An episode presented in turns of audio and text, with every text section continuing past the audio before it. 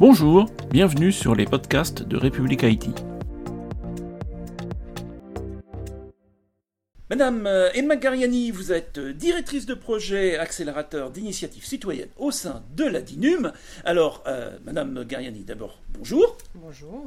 Est-ce que vous pouvez nous réexpliquer ce qu'est la DINUM?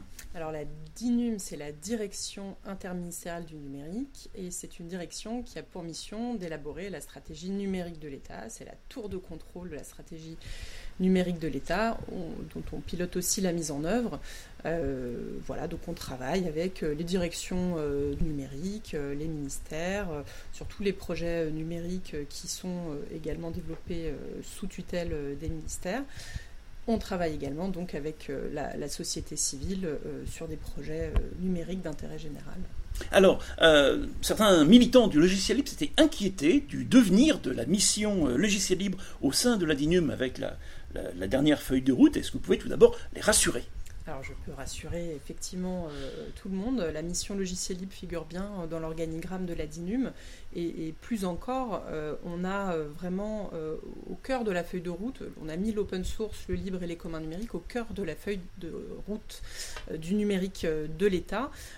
Aujourd'hui, ces thématiques-là, ces sujets-là, ils irriguent la réflexion et l'action de l'ensemble des services. Euh, et, ça, c'est important de le comprendre.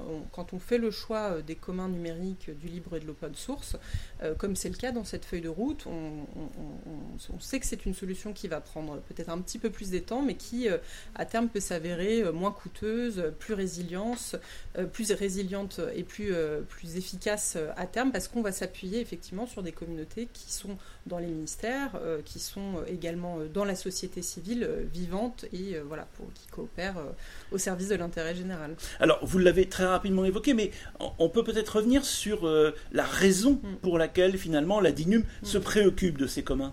Il y a deux raisons euh, pour lesquelles on a un intérêt en fait à travailler avec ces communautés qui développent, qui maintiennent, qui contribuent euh, au, commun numérique.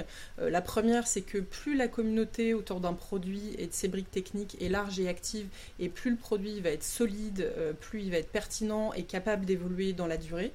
nous, on tient beaucoup à cette notion, à la ligne de cercle vertueux dans le travail qu'on mène autour des, produits qui, mobilisent des, communs numériques.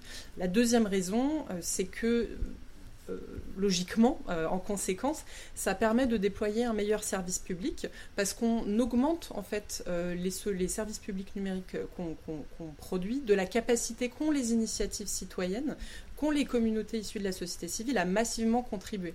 Si on prend par exemple l'exemple d'Open Food Fact, qui est très mobilisé dans le cadre des politiques publiques liées à l'alimentation, par exemple avec le Nutri-Score, eh bien ça veut dire que chaque euh, citoyen qui le souhaite peut alimenter cette base de données en scannant euh, les produits au supermarché pour pouvoir alimenter une base de données qui va ensuite permettre au service public de se déployer. Et donc ça apporte une force incroyable euh, au, déploiement du service public grâce aux outils numériques qui sont basés donc sur ces commandes numériques. Parfait. Merci beaucoup Madame Negariani. Avec plaisir. À très bientôt sur république-it.fr. Bonne journée.